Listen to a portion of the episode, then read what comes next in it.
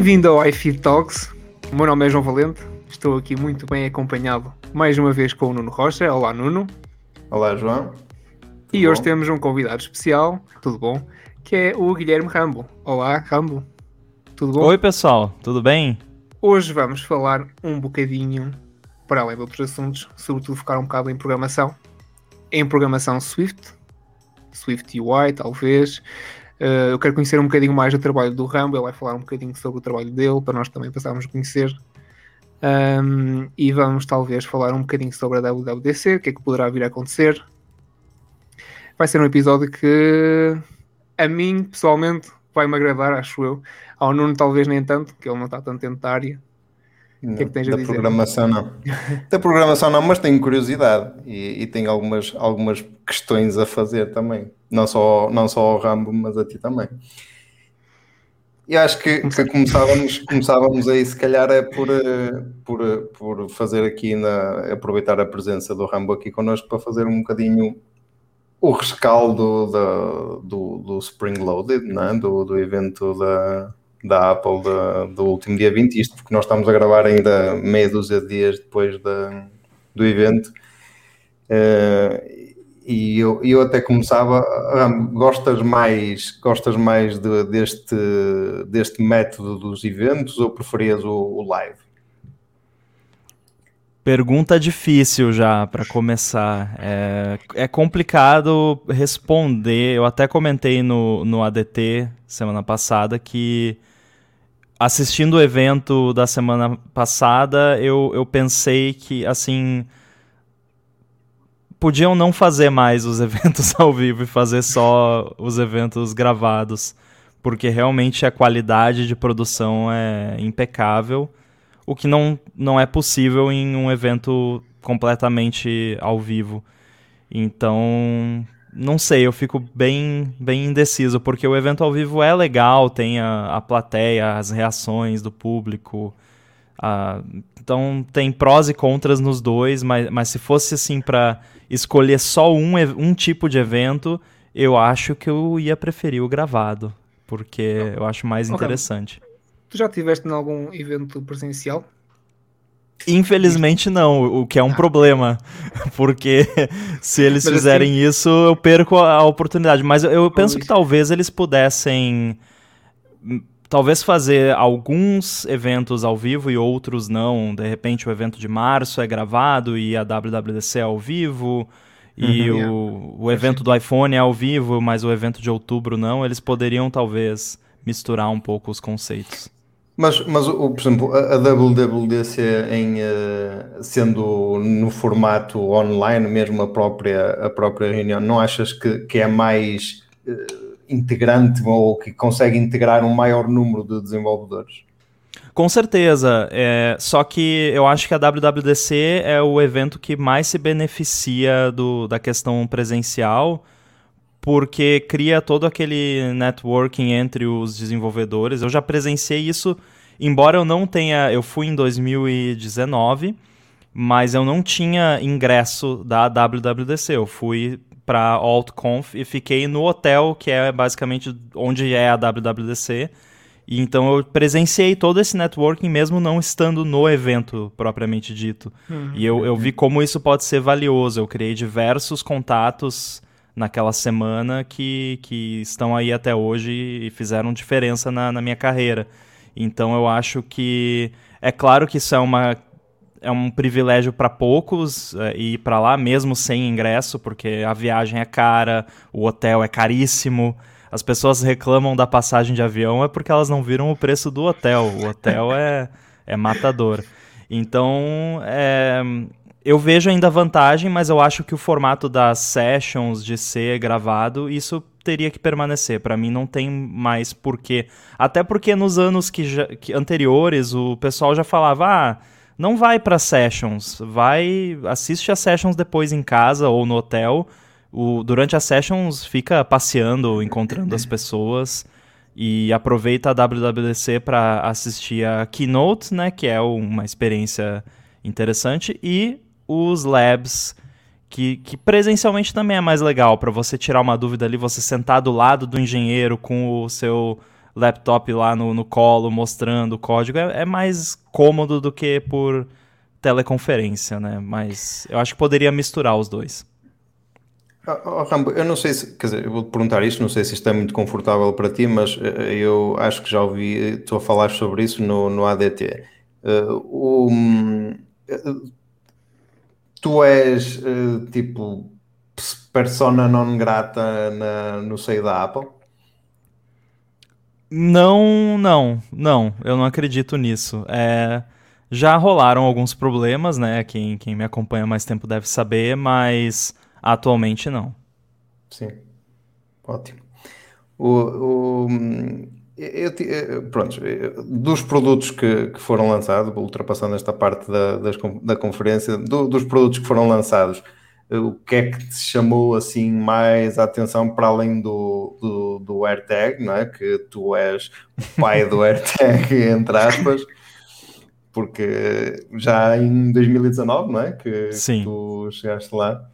Uh, e na altura encontraste aquilo no código do certo? Que, não, que... uh, na verdade a, a, AirTag foi, foi vazamento de fonte, não, não foi no, ah, okay. no iOS. Depois a, teve vazamentos de, de, de, código, mas inicialmente foi, foi de fonte. É, e eu relatei sobre ele, se eu não me engano, em 17 de abril de 2019, porque fez dois anos no sábado quase, antes quase, da, da keynote. Certinho? É, bateu dois anos da, da primeira vez que alguém falou que a Apple ia lançar um produto desses e até a semana anterior ainda tinha gente me chamando de doido, de maluco, que, que era impossível, mas enfim, tá, tá aí a prova de que eu não, não estou maluco. Eu, eu doido e maluco não, mas já pensei que o, que o AirTag tinha passado a, a, a AirPower. Cá entre nós, eu também. um, mas, mas o, que é que te, o que é que te chamou assim mais a atenção para além de, do AirTag que, que, que, eu sei que era até mesmo um, uma aposta tua na, no, no, na, no Bola de Cristal, que é lá o jogo que, que costuma decorrer no, no área de transferência. Inclusive, eu falei é... que seria a última vez que eu, que eu ia Exato. chutar a AirTag, era a última chance. Mas para além disso, o que é que mais te chamou a atenção neste evento? Olha, é, é difícil não falar do iMac, que polêmico, né? Muita gente gosta e muita gente odeia. Eu gostei. Não é o computador para mim. Eu, eu preciso de um computador um, um pouco diferente da proposta desse iMac, mas tudo bem, esse é o iMac de entrada para quem quer usar para outras coisas. Eu vou continuar com o meu Mac Mini por enquanto, que está me satisfazendo. E é isso. O iMac eu achei bem bonito, achei, adorei as opções de cores. Tá, tá bem interessante o, o caminho por onde a Apple está indo com, com esse produto. Achas que vamos ter Macs MacBooks com cores, como no iMac? Ou não? Difícil, não difícil saber. É, mas eu acho que faz sentido dentro da linha de produtos atual. Só que eu. No Air. Exatamente, eu vejo isso como uma coisa do MacBook Air. Talvez quando eles eh, mudarem o design externo dele, aconteça algo nesse sentido, pode ser.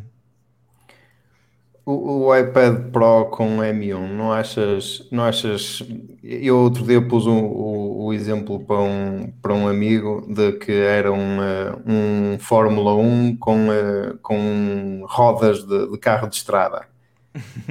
é, não achas que, que, que, é coisa demais e que o iPad OS está, no fundo, a, a capar, a, a limitar um bocado o, o iPad?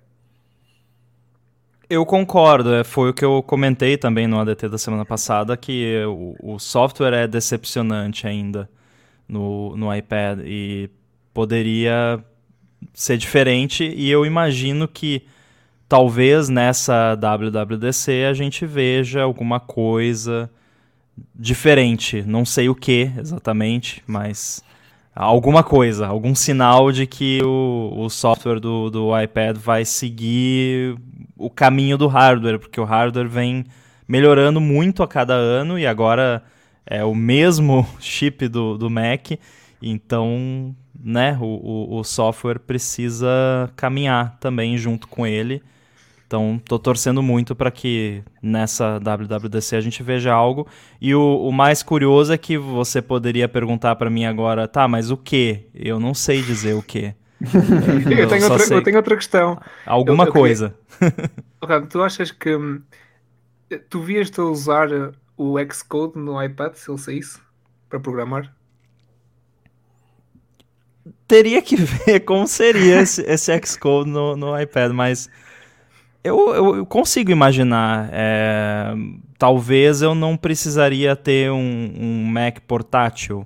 Atualmente eu, eu, tenho um Mac Mini, que é o meu computador do trabalho do dia a dia, em cima da mesa, uhum. e o, o, laptop, que é o, o MacBook Air, e é o, o, que eu uso quando eu preciso de mobilidade, o que hoje em dia não é muito, infelizmente. Não, não a gente não sai de casa, Sim. não viaja, mas vai, né, eventualmente vai, vai se tornar mais importante mas eu consigo ver um se um MacBook Air que roda as coisas que eu preciso já me permite fazer isso, então eu imagino que um iPad seria até mais interessante, porque é mais portátil, dá para fazer mais coisas, tem Apple Pencil, tem uh, touchscreen, tem a tela maravilhosa, então consigo imaginar sim, consigo me imaginar usando o Xcode no, no iPad, não assim né, todos os dias, uh, o, o dia inteiro, mas quando eu quero uma experiência móvel. Isto é uma, uma pergunta assim um bocado. Eu quase que sei a resposta, mas uh, imaginas ou prevês que alguma vez possa haver o, uh, um dual boot no, no iPad com macOS e iPadOS? Eu não acho é, essa ideia tão bizarra como algumas pessoas. É, eu, eu consigo imaginar, talvez não um dual boot, mas uma, uma espécie de virtualização, talvez, onde o macOS é um, um app dentro do, do, do, iPad e você abre lá ele e, e pronto. Pode, pode ser algo desse tipo. É, acho que tem bastante fumaça nessa, nessa questão de não juntar o, o, o iPad e o, o, Mac como algumas pessoas acham que a Apple faria, e a Apple já falou um milhão de vezes que não, bem, bem grande, inclusive, o não. É, então, eu acho que a gente pode ver algo assim, mas talvez não dual boot, talvez mais algo como virtualização. Pois eu, isto do Albuto é mais um sonho meu do que propriamente uma esperança. eu, eu, eu sonho com a altura que eu ando, é, ou no iPhone ou no iPad e que hum, chego ao escritório, plug o, o cabo USB-C, faço o plug do cabo USB-C e tenho um macOS no monitor. Isso para mim é Dex, eu... né, da, da Samsung. É, exato, isso. Dex, é isso, é isso. Eu cheguei a pensar em algo parecido também, e, e, e eu também consigo imaginar algo do tipo, porque o, o, meu MacBook Air, se eu conecto ele num monitor com teclado e tudo mais, ele vira um, um desktop. É claro que não vai ser né, tão eficiente, mas se o iPad já está com o chip lá, já consegue fazer. Não vai ser o desktop mais rápido do mundo, mas para muita gente é mais do que suficiente. Então, consigo imaginar algo assim. Eu ainda não vi nada deste, mas uh, vocês já viram alguma coisa se agora se ligar ao monitor, se, se já fica o monitor todo ocupado, sem ser só com as margens pretas do lado? Eles mostraram um bocadinho no evento, agora não uhum. sei se eu não sei exatamente quando que isso acontece, qual é o, o contexto, se é só pra, eu acho que é só para mídia, talvez não é a interface do, do app, mas, mas olha, se, se na WWDC eles não corrigirem isso, eu vou ficar muito chateado, porque eu acho que no mínimo o que deveria acontecer na w, no iPad OS 15 seria você conseguir colocar um app no monitor externo e interagir com ele usando o trackpad e, e o, o mouse, enfim, o que você tiver, porque é uma omissão bem crítica. Verdade. Pois. Olha, diz João, diz, alguma coisa. Eu ia aproveitar a deixa do iPad OS 15 para uns rumores que se ouviram aí há uma semana de que íamos ter uma home screen melhorada com possibilidade de meter widgets como no, no iPhone. Uh, não sei se uma grelha diferente, já não estou certo. Eu não sei o que é que vocês acham em relação a isso. Bem, acho que toda a gente quer, né? Na verdade. Pois, é o que eu ia dizer. Eu, eu querer, querer eh, modificações, eu queria muito, até porque o ano passado o iPadOS 14 trouxe-nos pouca, Foi pouca coisa, não é? E pouco mais, pois. Hum. Não sei. Agora não sei se, se sempre vamos ter alguma coisa nova ou não. Acha, achas, Rambo, achas que o, uh, que, que o iPadOS vai muito além dos. ou o iPadOS 15, que vai muito além dos, dos widgets à, à moda do iPhone, ou, ou vai ficar mesmo só por isso? Olha, pelo que a gente viu do Mark Gurman, parece que é algo além. É, inclusive, eu suponho que a Apple não não colocou os widgets na home screen do iPadOS no, no ano passado porque ela já tinha uma visão além do, do, de simplesmente os widgets, então não valeria a pena ela gastar esse tempo de, de dinheiro desenvolvendo para durar um ano só, porque esse ano parece que vai vir uma, uma mudança significativa do design da, da tela inicial do iPad e da tela bloqueada também. Então acho que vai ser mais do que só os widgets que nós já temos no iPhone. Isso era bom. Então isso quer dizer que ele vai se afastar um bocadinho mais do iPhone, mas se calhar também não se vai aproximar do Mac, né? Duvido. É, é, é provável. É, seria bom ele se afastar mais do, do iPhone porque mudou de nome, né? iPadOS, então Sim. Tá na hora, porque até agora parece que o iPadOS foi só desculpa para não incluir coisas do iPhone nele, como a App Library, widgets. Então, né, queremos ver aí os recursos exclusivos do iPad, que por enquanto são só os relacionados ao Apple Pencil e, e multitasking. O resto, né? Sim. Nossa, vê muito mais. Bom, oh, Rambo, passando aqui um bocadinho agora para, se calhar, para, para o teu trabalho como, como desenvolvedor, uh, e porque eu sou, sou utilizador também do, do AirBuddy, que é um, se calhar, é o, o, o, teu, o teu cabeça de cartaz, não é? Sim. Do, do, dos teus, das tuas programações. Um, explica-nos um bocadinho, quer dizer, como é que apareceu o Airbud e, e, como, é que, como é que isto funciona para quem nos está a ouvir ficar com vontade de o comprar.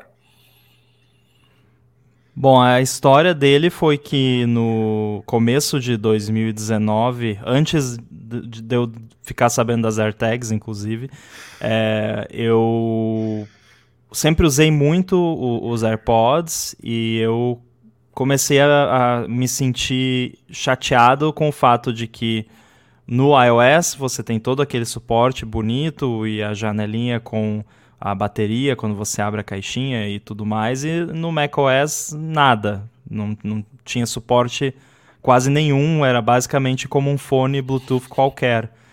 E aí eu me perguntei quão difícil seria, ou se eu conseguiria melhorar essa experiência no, no macOS e em pouco tempo eu consegui criar um protótipo do que eventualmente se tornou o AirBuddy, que é basicamente o suporte dos AirPods que existe no iOS no macOS, que a Apple não fez, então eu fiz.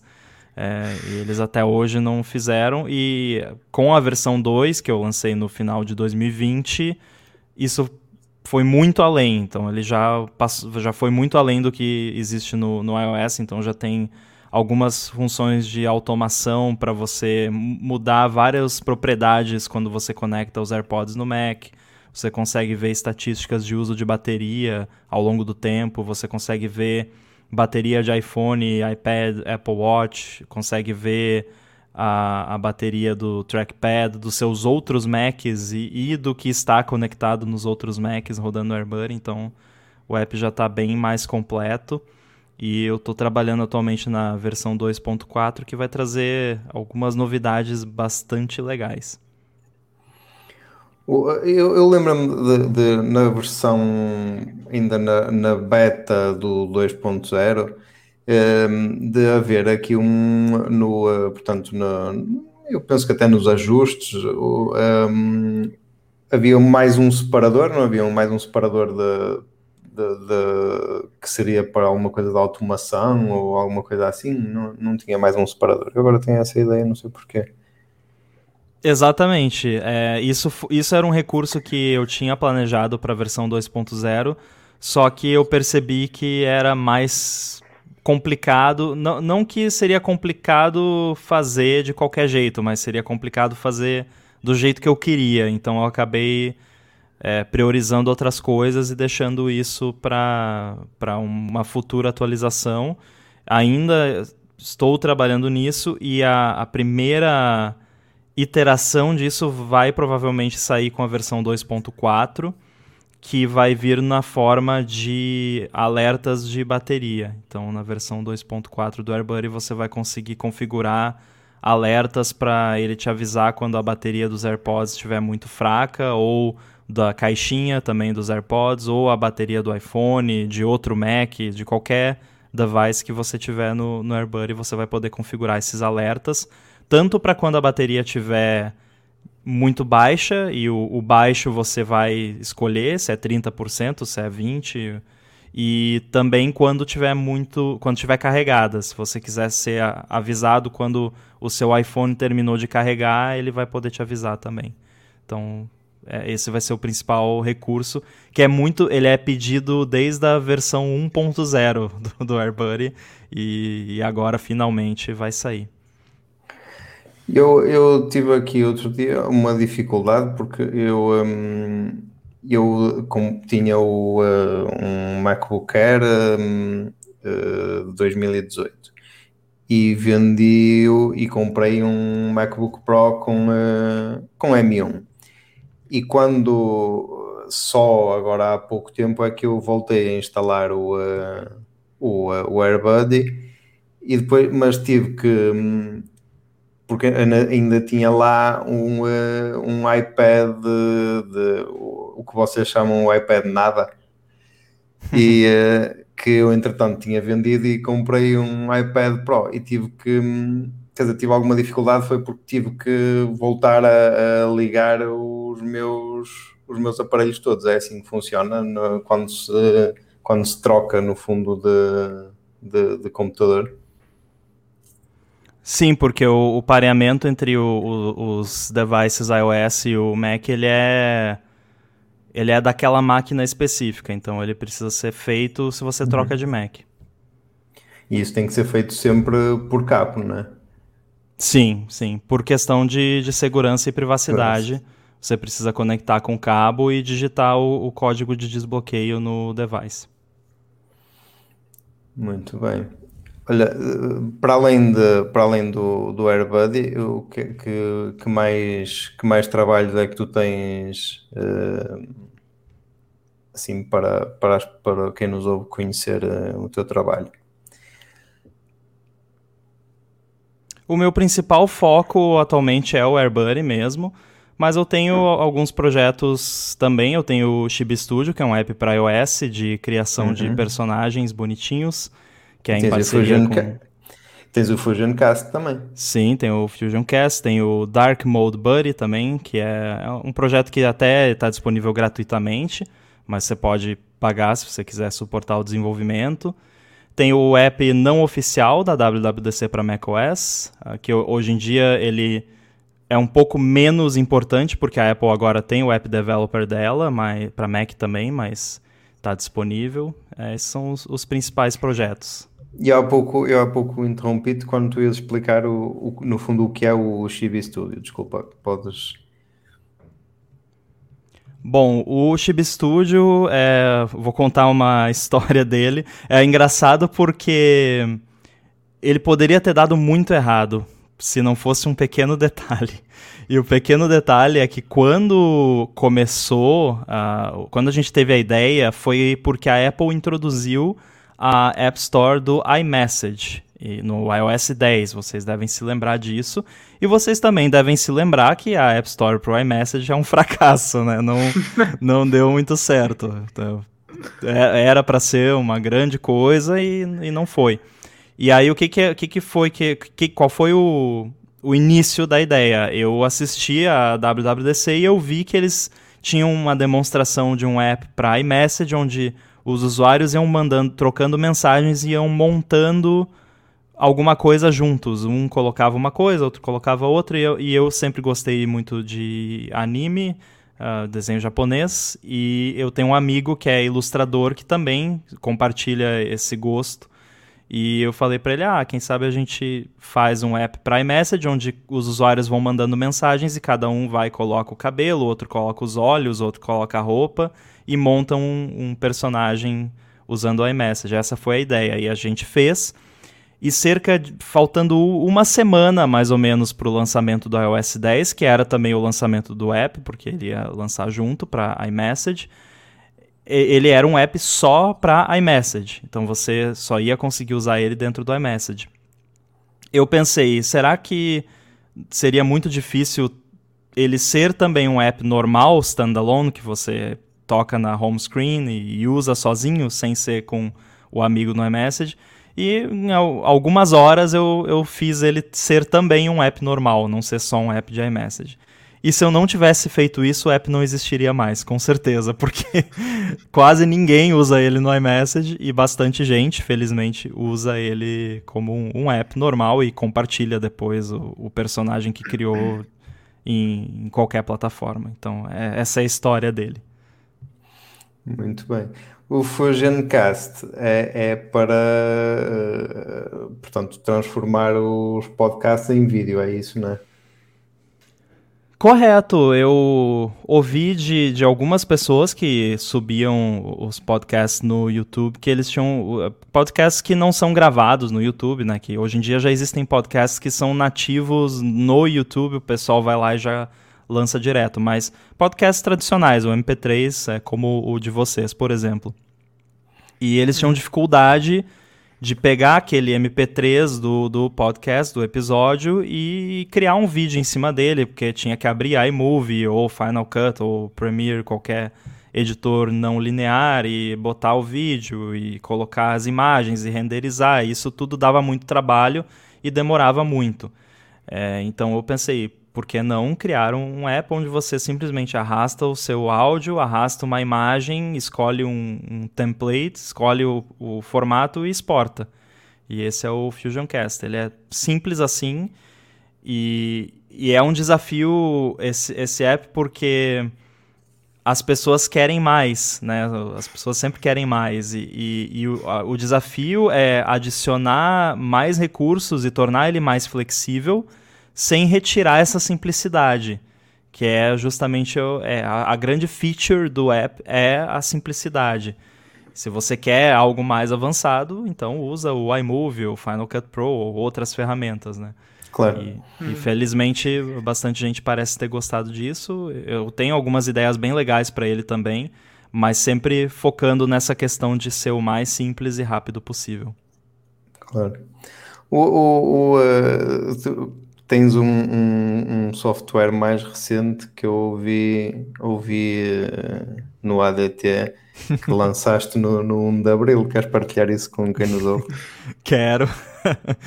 Bom, é, eu tive essa ideia há bastante tempo atrás e, e aí eu pensei isso seria perfeito para o 1 de Abril, que foi a ideia de um app que transforma o, o seu M1 num Mac com fan, com, com ventoinha.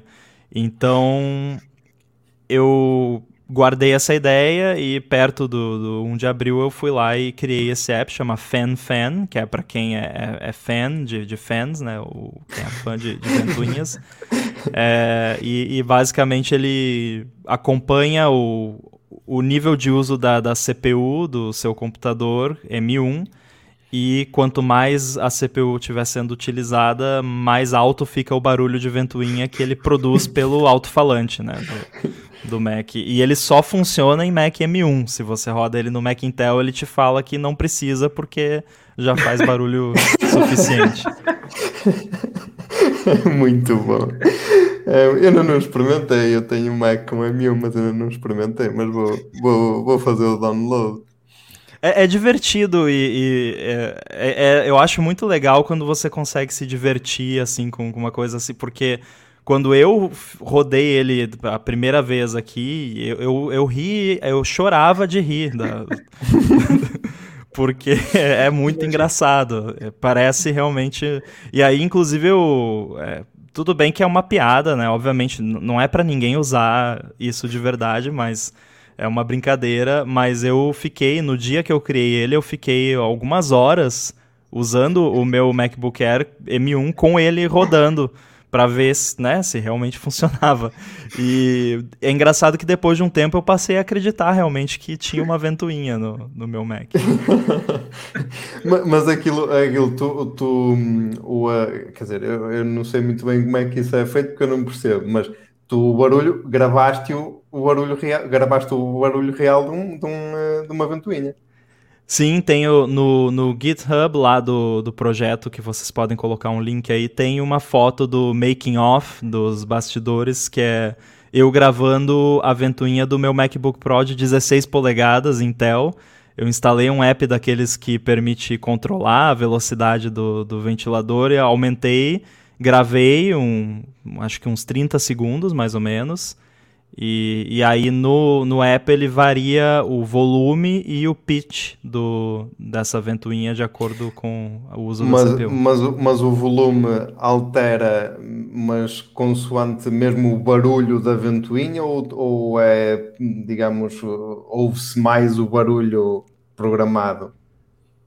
Não sei se me estou a, a fazer entender ele é baseado no uso da CPU. Ele, ele vai de acordo com o uso da CPU e quanto mais a CPU está sendo usada, mais ele aumenta tanto o volume do, do, da ventoinha, o volume da ventoinha simulada pelo alto-falante e o pitch uhum. também, ela vai ficando mais com som mais agudo. é muito bom. Está ideia. Está.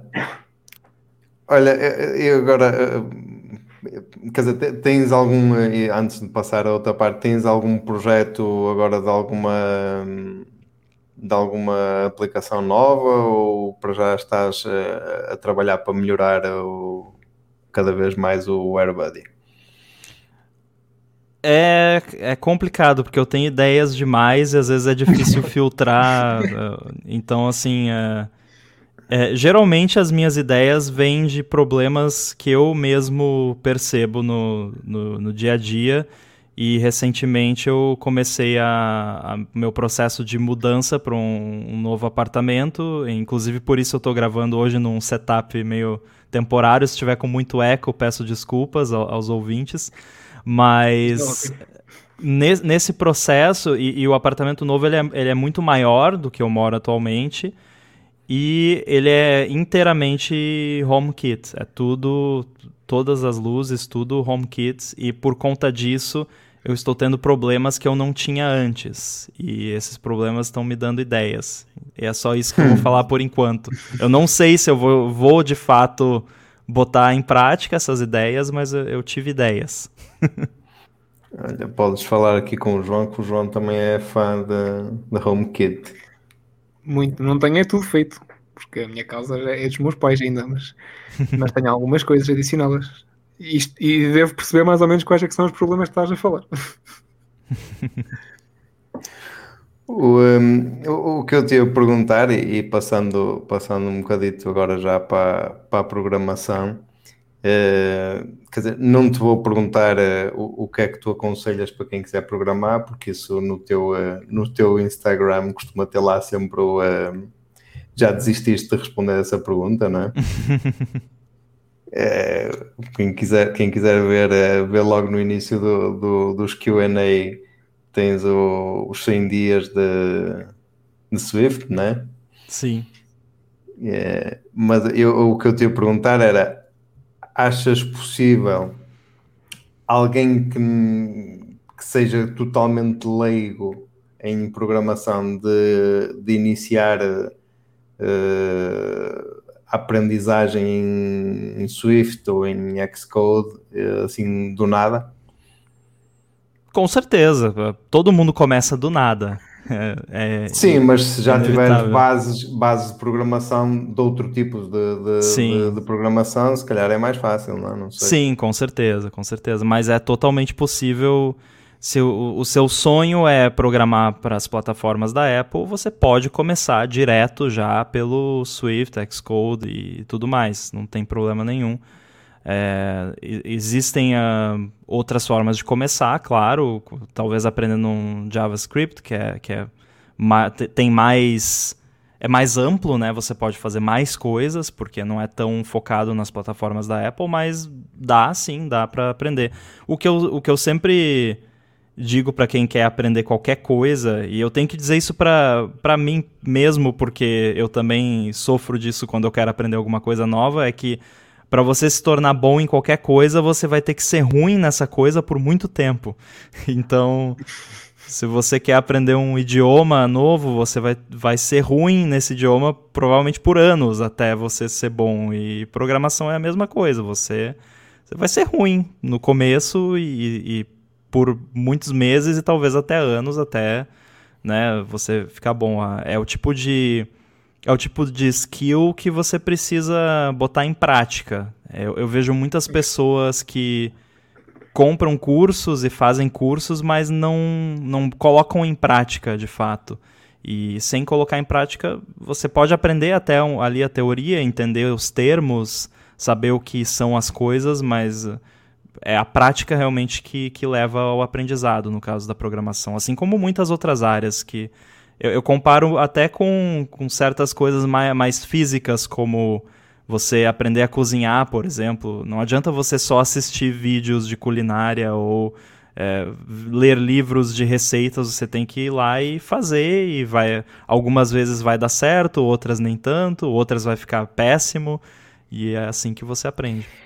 Eu, eu tenho aqui uma dúvida, só, desculpa, só antes de, de, é uma, é uma dúvida que qualquer um dos dois me poderá, me poderá esclarecer, mas e, e desculpa a pergunta porque eu sou um bocado leigo no, neste assunto, mas uh, qual é a diferença entre o Swift e o, e o Xcode? Ou quando é que se aplica um, quando é que se aplica outro? Ou trabalham juntos? Como é que isso funciona? Bom, o Swift é uma linguagem de programação. Ele é como você vai instruir o computador a fazer as coisas que você quer. O Xcode é, é apenas um programa. Ele te ajuda a, programar em Swift com mais agilidade. Nem sempre, né? Mas é o que ele tenta fazer. É, você pode programar em Swift com sem nenhum programa especial. Você pode escrever no, no TextEdit do, do macOS e rodar um comando no terminal para compilar o seu programa e funciona. Mas as pessoas usam ferramentas como o Xcode para facilitar a vida e para criar de fato apps, né, ícones que aparecem na, na sua tela de início. Aí sim você precisa do, do Xcode, que além de suportar a linguagem Swift, tem diversas outras em torno da, da criação de um app. Que vai muito além de programação, né? Mas a programação sim é uma grande parte. Exato. Oh, oh, e em relação ao Swift UI, tu utilizas isso? Sim, eu já, já utilizo para algumas coisas. Eu conheço também bastante gente que, que utiliza. É, a, a, tem um meio que um, um, um meme na, no, entre os programadores de, de Apple que ah, o Swift UI não, não está pronto, né? mas nada está pronto, né? Então não adianta muito falar isso. O Swift UI tá, tá como ele está e você usa ou não, né? Você que escolhe. É, particularmente eu ainda não uso ele assim tanto quanto eu gostaria, porque como ele avança muito, é, como ele é muito novo, ele avança muito rápido. E esse avanço acontece em atualizações do sistema operacional. Então, se eu pudesse lançar um app hoje que fosse rodar só no iOS 14.5, eu faria em SwiftUI, sem problema nenhum. Mas se eu tiver que suportar iOS 13, aí já começa a ficar complicado, porque existem bugs que foram corrigidos, que eu vou ter que me preocupar, ou tem recursos novos que foram acrescentados que eu vou ter que trabalhar um pouco para conseguir implementar manualmente ou, ou fazer é, compilação condicional, alguma coisa assim. Então, eu uso ele mais para, por enquanto, para coisas mais auxiliares nos meus projetos, mas eu já tenho colocado ele em produção para várias coisinhas. Uh, no AirBuddy, por exemplo, a janela do Magic Handoff, quando você usa o atalho de teclado, no macOS Big Sur, então, eh, isso já é um recurso que eu limitei para o macOS Big Sur. Não o Magic Handoff em si, mas essa janela onde você escolhe para onde quer mandar, uhum. qual device e tudo mais. É, eu, eu fiz usando SwiftUI e foi uma experiência bem interessante. E tem funcionado bem, as pessoas gostam, usam, então eu, eu imagino que o meu uso dele só vai aumentar com o tempo. Sim, isso foi uma coisa que eu reparei, porque eu há pouco tempo, há coisa 3, 4 meses, decidi começar a fazer, a aprender a fazer uma aplicação para, para iOS, mas eu já tinha algumas bases, porque eu tirei um curso de Engenharia Eletrotécnica, por isso tenho algumas bases de programação. Um, e eu lembro-me que já há dois ou três anos tentei aprender, entretanto, depois, como estava mais empenhado na universidade, acabei por, por desleixar-me um bocado. E na altura o Swift UI não era assim tão grande, então eu comecei a aprender UIKit. Uh, e lembro-me que agora, quando comecei a aprender, uh, senti que o Swift UI era muito mais fácil de abraçar para quem, para quem não percebe nada de, de, de desenvolvimento de aplicações do que o, o, o UIKit na mesma, mas isso foi, uma, foi aquilo que eu senti.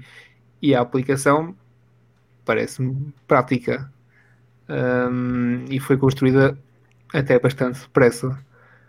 Um, e, mas é uma coisa que eu senti bastante é quando eu estava à procura problemas, tentar resolver problemas na internet, havia muita gente que dizia: Ah, vais ter que usar esta ferramenta do UIKit porque no Swift UI ainda não funciona. Então dá para perceber que o Swift UI tende a crescer, mas ainda não está no ponto de fazer o mesmo que, que se podia fazer antigamente com o UIKit. Né? Sim, isso é verdade. Ainda existem algumas coisas que ele não faz é, e, e, nessas horas você precisa voltar para o UIKit. Então de fato ele, ele é muito jovem ainda. É, assim como o Swift começou lá na versão 1 e foi para 2 e 3 e, e só na versão 4 é que ele realmente amadureceu.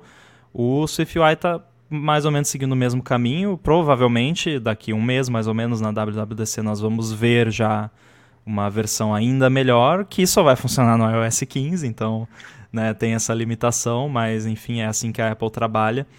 E, e é, é, verdade, o, o, pessoal mais experiente, é, assim, desenvolvedores pra, que fazem coisas para Apple com o UIKit, que já trabalhavam com o Swift ou até mesmo no, no tempo do Objective-C, é, tendem a achar o Swift UI complicado, mas isso é porque nós olhamos com a ótica de quem já sabe, to, todo, já tem toda essa bagagem de conhecimento que agora meio que é desafiada por essa, esse novo paradigma de, de programação.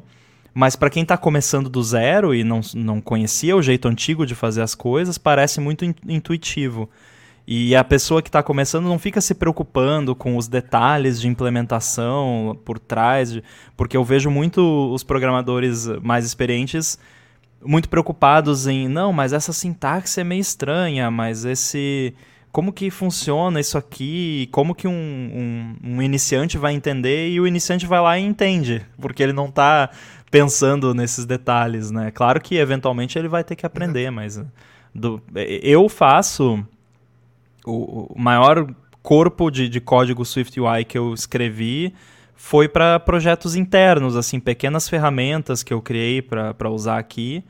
E, e, isso é uma maravilha, porque hoje em dia não tem mais aquela barreira. Se eu quero, ah, eu quero uma ferramenta, um, um app que eu abro no Mac, eu digito um ID de sei lá o que, e ele vai lá, bate na API, baixa e lista o, o, o, o que quer que seja, eu crio um app em 10 minutos, não, não preciso mais. Não tem mais aquela, aquela fricção de, de criar um novo app que. Porque com o SwiftUI, para você criar um app simples, é, é muito rápido. Depois que você Sim. já sabe mais ou menos, então ele tem realmente essa vantagem da velocidade. Claro que algumas coisas mais avançadas você pode ter ali alguns problemas, mas no geral ele, ele é muito, muito bom e muito produtivo. É, eu acho que é mais fácil se, se, se, uma pessoa que nunca trabalhou começar a trabalhar com. quiser trabalhar com, com, com aplicações, quer para iOS, agora também funciona no Mac, não é? Um, trabalhar com isso. E até porque o Swift, o Swift UI acho que mais facilmente, corrija-me se estiver errado, permite fazer a, um, a transição, não é transição, mas uh, entre iOS, iPadOS e macOS, não é? Acho que é o Sim. Swift UI que facilita isso. Sim, você consegue compartilhar o até certo ponto, né? Claro, como você disse, não é 100%, mas até certo ponto você consegue compartilhar código eh, entre todas as plataformas da Apple, incluindo Apple Watch e Apple TV também. Então é, é, é bem, bem poderoso o que você consegue fazer. Sim. E para quem está querendo aprender, talvez pensando em futuramente trabalhar de fato profissionalmente nessa área, seja empregado ou não, mas principalmente para quem quer procurar um emprego nessa área da, daqui a um tempo, se você vai começar agora, você vai ter que estudar provavelmente mais de um ano até chegar num ponto em que você consiga ser contratado. Eu já, eu já recomendaria ir direto no Swift UI. Não, não recomendo aprender primeiro o UI Kit. Depois que você tiver bom em Swift UI, aprende ali o básico do UI Kit, porque eu do, eu vendo do ponto de vista se eu for contratar um, um programador para iOS ou para Mac e, e, essa pessoa é boa em SwiftUI ou pelo menos já tem o, o, conhecimento básico necessário, eu não vou deixar de contratar porque ela não, não é experiente em UIKit num projeto novo. Eu vou contratar essa pessoa e se eu precisar eu ensino o que ela precisa saber de, de UIKit. Mas achas que a, a ideia da Apple é, é acabar com o UIKit, não? É, eles vão fazer o Swift UI crescer para depois o UIKit não servir mais, não? É, isso é, isso é no longo prazo, assim, diria que décadas. Uh, não, não vai ser tão rápido, porque a quantidade de código que você tem em, em UIKit é muito grande, mas eu acho que cada vez mais nós vamos ver coisas como Uh, os widgets no, no iOS 14 precisam ser feitos em SwiftUI. É o único jeito de fazer os widgets. E aos poucos acho que vamos ver mais coisas seguindo esse padrão. Talvez quando a Apple anunciar a questão de, de AR dela, do headset ou qualquer coisa parecida, talvez a plataforma só rode apps feitos em SwiftUI. Então é, eu acredito que vamos ver cada vez mais o, a Apple caminhando nesse sentido acabar completamente com o UIKit, acho que ainda vai demorar bastante. Vai demorar. Oh, João, deixa-me só, deixa só fazer aqui uma pergunta. Só, eh, o Rambo há pouco falou no, no Apple Watch. Nunca, nunca fizeste nenhuma aplicação para Apple Watch, Rambo? Eu fiz, assim, profissionalmente eu, eu fiz uma só. E, ironicamente, foi em Objective-C. porque na época, isso faz uns dois, talvez três anos, é, eu trabalhava numa empresa aqui no Brasil e a gente queria ter um app para Apple Watch, era um app simples, o, o app para iOS era bem complexo, grande, usado por milhões de, de usuários, mas o app de Apple Watch era para ser simples, só ser ali um, um acompanhante para aquele app de, de iOS. E na época, é um pouco complicado de explicar, mas eu vou tentar simplificar. Se, se você fizesse o seu app do Apple Watch em Swift, você aumentava muito o tamanho do download do seu app. Ele uhum. aumentava em, sei lá, 20 megabytes, alguma coisa assim. É, por conta que na época o Swift não, é, não, ele não era no, ABI stable, mas enfim, não precisa entender isso, é, é só um detalhe. É, e aí, por conta disso, eu acabei fazendo em Objective-C. Na época não existia SwiftUI também. Então... Mas achas que, isto de forma geral, não, não pessoalmente a ti, mas de forma geral, achas que, que os desenvolvedores não apostam muito no Apple Watch porque não é rentável? é uma parte do, da questão, com certeza. E não é rentável, talvez também, porque eu acho que tem, uma, tem categorias muito específicas de apps que funcionam no Apple Watch.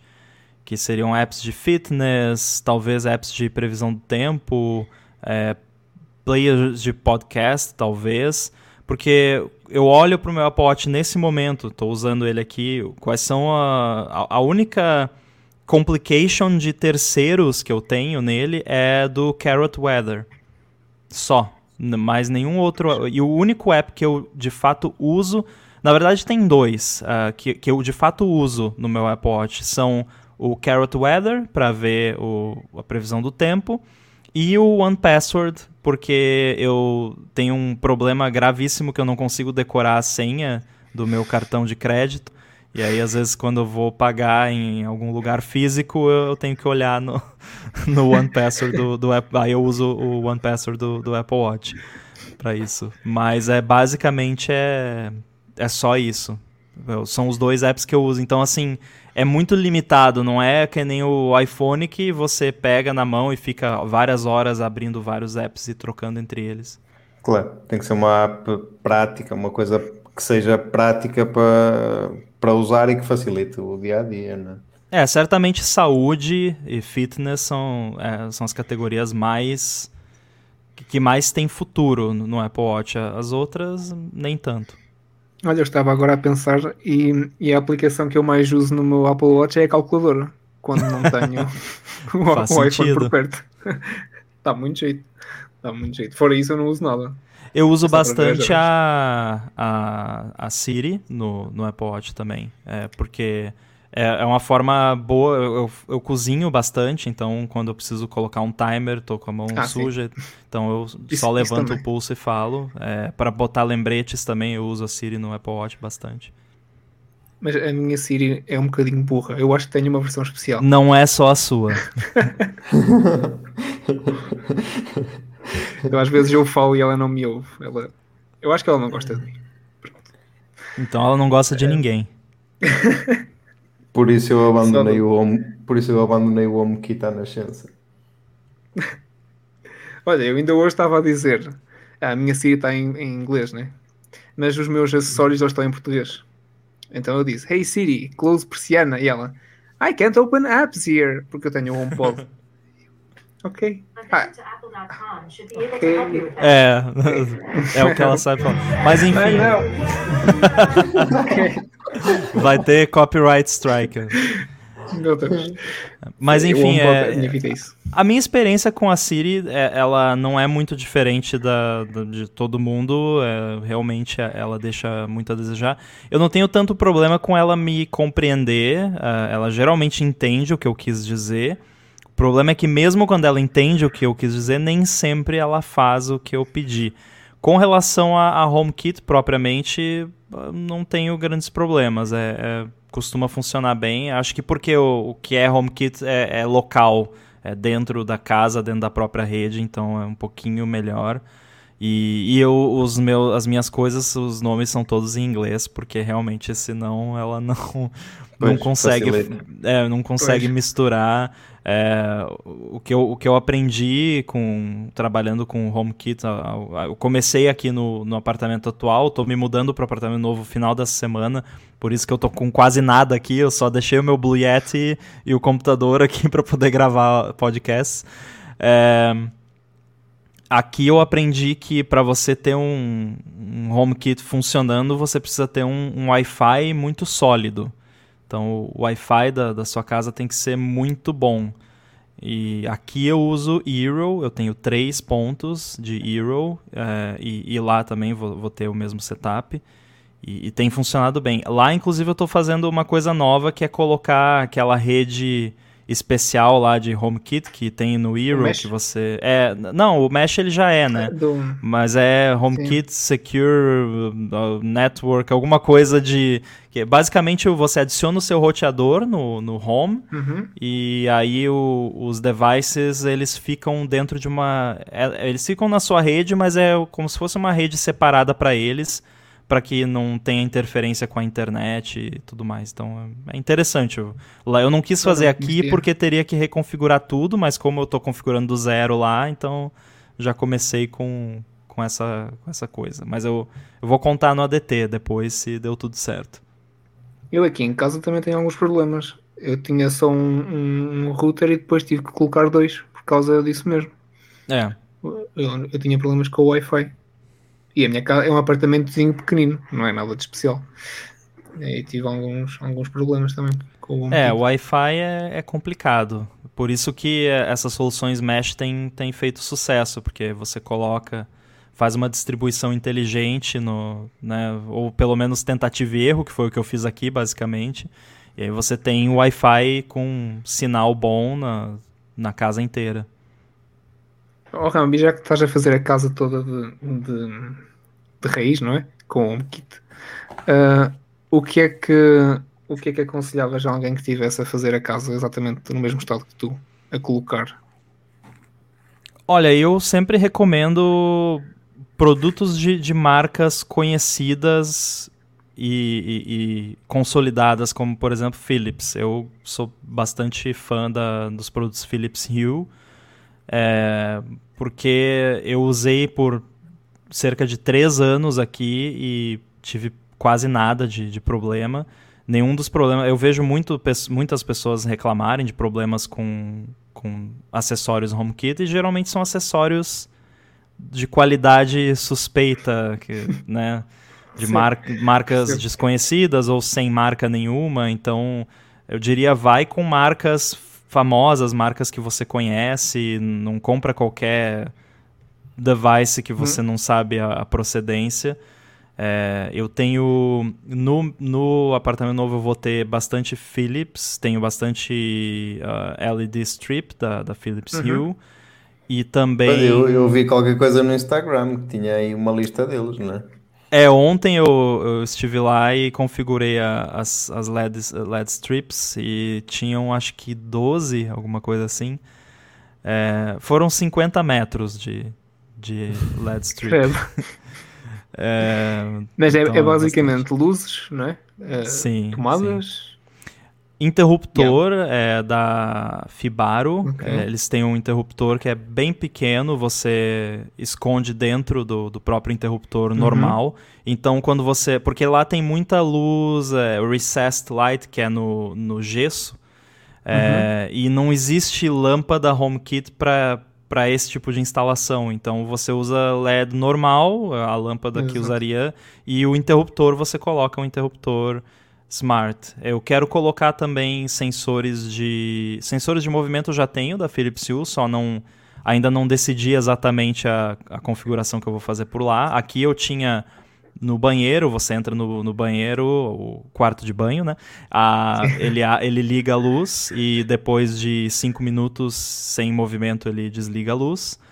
É, no corredor também tinha de acender a luz quando Mas isso, isso obriga a ter o, o bridge, né? A ter o, sim, o, sim. Sim, eu tenho, tenho, tenho o bridge. O bridge tem um limite, inclusive, de quantas lâmpadas. Se eu não me engano, são 60 e poucas lâmpadas. Mas eu não cheguei nesse limite lá, então tô, tá seguro. Mas, mas sim, eu recomendo usar com, com o bridge e, e só usa o app da Philips, se você for usar Philips. Usa o app deles só para adicionar as lâmpadas e os acessórios e depois esquece, depois faz tudo no, no home da Apple, porque aquele app da Philips não, não recomendo. e aí cria também uma, uma separação de verdades em que você tem uma parte da sua configuração no, no negócio da Philips, ó, outra parte no home, e aí já começa a complicar. Então eu, eu, recomendo fazer, faz tudo num lugar só. Então eu faço tudo no app Home, não, não faço nada em, em outros apps. Há uma coisa que eu não gosto na, na Home, na App Home, que hum, com as fitas de LEDs que têm os LEDs hum, individuais, não dá para fazer efeitos. Nunca. Isso é verdade. É. Tem que se fazer, tem que se usar sempre uma aplicação de, de quem está a fazer. Quem sabe no iOS 15, né? Isso muda. Eu esperei isso no 14. Nada. Olha, eu acho que hum, foi uma boa conversa sobre hum, ah, bem tudo, né? Falamos sobre um kit, sobre programação, sobre WWDC, falamos sobre imensas coisas. Um, eu realmente, olha, a minha, a minha experiência com o Swift é pouca, mas para já estou feliz. Swift UI e Swift. Uh, e eu espero que a Apple melhore isto. E vou ver o WWDC mais, com mais interesse desta vez. A ver o que é que eu aprendo. Boa. Quem sabe, né? Tu podes, pode, é, é, é, livre, podes participar nas, na, no, nos rooms, não podes? Nas, durante a WWDC. Eu nunca tive interesse, por isso não sei. Não sei. O Rampec há de saber, não sei. Eu, eu Participar nunca... do quê? De, das, das salas da, da, da, da WWDC. Aquilo é livre agora, não é? Sim, é, é, você se inscreve lá e marca um horário. Só que geralmente, só que essas são para você tirar uma dúvida específica, são os labs. Então, se você viu alguma apresentação ou alguma tecnologia nova e você quer tirar alguma dúvida ou está com algum problema e quer ajuda de um engenheiro da Apple, você se inscreve e é gratuito também, você só depende da disponibilidade. E as sessions, que são a, as palestras onde o pessoal apresenta as, as tecnologias, também são livres para todo mundo. Acho que não precisa nem ter conta de developer para fazer isso. Pois, é da, da, aplicação, né? A partir da aplicação. Sim, você assiste tudo lá ao, ao vivo e gravado também. Muito bem. Rambo, foi um prazer. Muito, muito obrigado por, uh, por, uh, por, teres, por teres aceito uh, o nosso convite. Yeah. Quem, quem, quem te quiser, eu também. Podes vir mais vezes. Podemos, podemos combinar mais vezes. Com certeza. Quem é só conciliar o horário, que isto é aqui, aqui é de noite e aí é tarde, não? Fim da tarde, né? É, quase de noite. É. Aqui já são. Já é bem noite. Agora aqui ver. Já é bem noite. Um, ia, ia dizer, eh, quem, quem te quiser acompanhar, eu sei que a tua consistência nas redes sociais, como tu costumas dizer, não é muita, mas quem te quiser acompanhar, pode acompanhar onde? É, a gente vai botar os links aí para facilitar, mas uh, eu tô no Twitter, arroba underline inside, e também no Instagram, arroba Guilherme Rambo 2. E também tenho o área de transferência para os falantes de, de português. Quem quiser melhorar o português brasileiro pode, pode escutar o, o, ADT. E também, quem, quem quiser uh, escutar o meu podcast em inglês é o Stack Trace lá no 9to5mac.com. Muito bem. Da nossa Pronto, parte, resto... aqui no, no iFeed Talks, uh, uh, portanto, quem quiser uh, acompanhar as nossas redes, iFeed no Facebook, Twitter e Instagram, o nosso site ifeed.pt. Mais uma vez, Rambo, obrigado pela tua presença. João, um abraço. Igualmente, um abraço a todos. E até à próxima. Foi um prazer. Igualmente.